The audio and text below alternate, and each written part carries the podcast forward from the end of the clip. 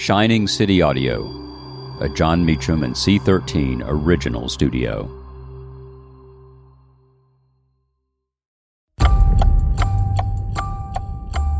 February 23, 1868, W.E.B. Du Bois is born. I'm Jon Meacham, and this is Reflections of History.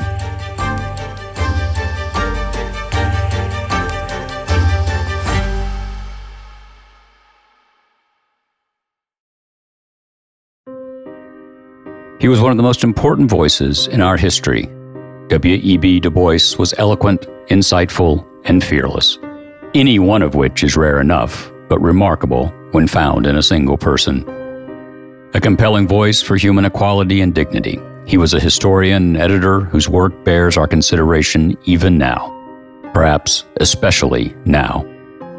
In 1922 of Abraham Lincoln, he wrote Abraham Lincoln was a poor Southern white poorly educated and unusually ugly, awkward, ill dressed, cruel, merciful, peace loving, a fighter, despising Negroes and letting them fight and vote, protecting slavery and freeing slaves. He was a man, a big, inconsistent, brave man. In 1935, in his landmark book, Black Reconstruction in America, Du Bois observed, Back of the writhing, yelling, cruel eyed demons who break, destroy, maim, and lynch and burn at the stake is a knot, large or small, of normal human beings. And these human beings at heart are desperately afraid of something. Of what? Of many things, but usually of losing their jobs, being declassed, degraded, or actually disgraced. Of losing their hopes, their savings, their plans for their children. Of the actual pangs of hunger, of dirt, of crime. And in 1957, six years before his death, he left the following message to be read upon that sad occasion. It is much more difficult in theory than actually to say the last goodbye to one's loved ones and friends and to all the familiar things of this life. I am going to take a long, deep, and endless sleep. This is not punishment, but a privilege to which I have looked forward for years. I have loved my work.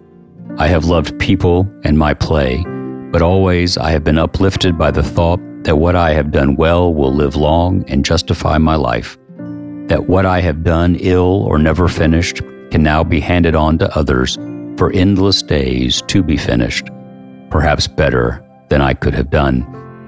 And that peace will be my applause. One thing alone I charge you as you live, believe in life. Always, human beings will live and progress to greater, broader, and fuller life. The only possible death is to lose belief in this truth simply because the great end comes slowly, because time is long. Goodbye. Time is long, and Du Bois shapes ours still.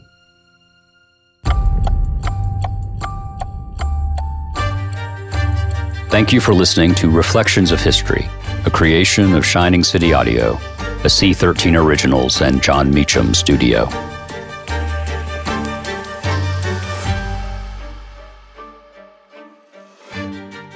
Reflections of History is executive produced by me, Jon Meacham, and Chris Corcoran, Chief Content Officer and founding partner of Cadence 13. Production and editing led by Lloyd Lockridge, Margot Gray, and Chris Basil. Production assistance by Andy Jaskowitz and Adam Macias. Cadence 13 is an Odyssey company.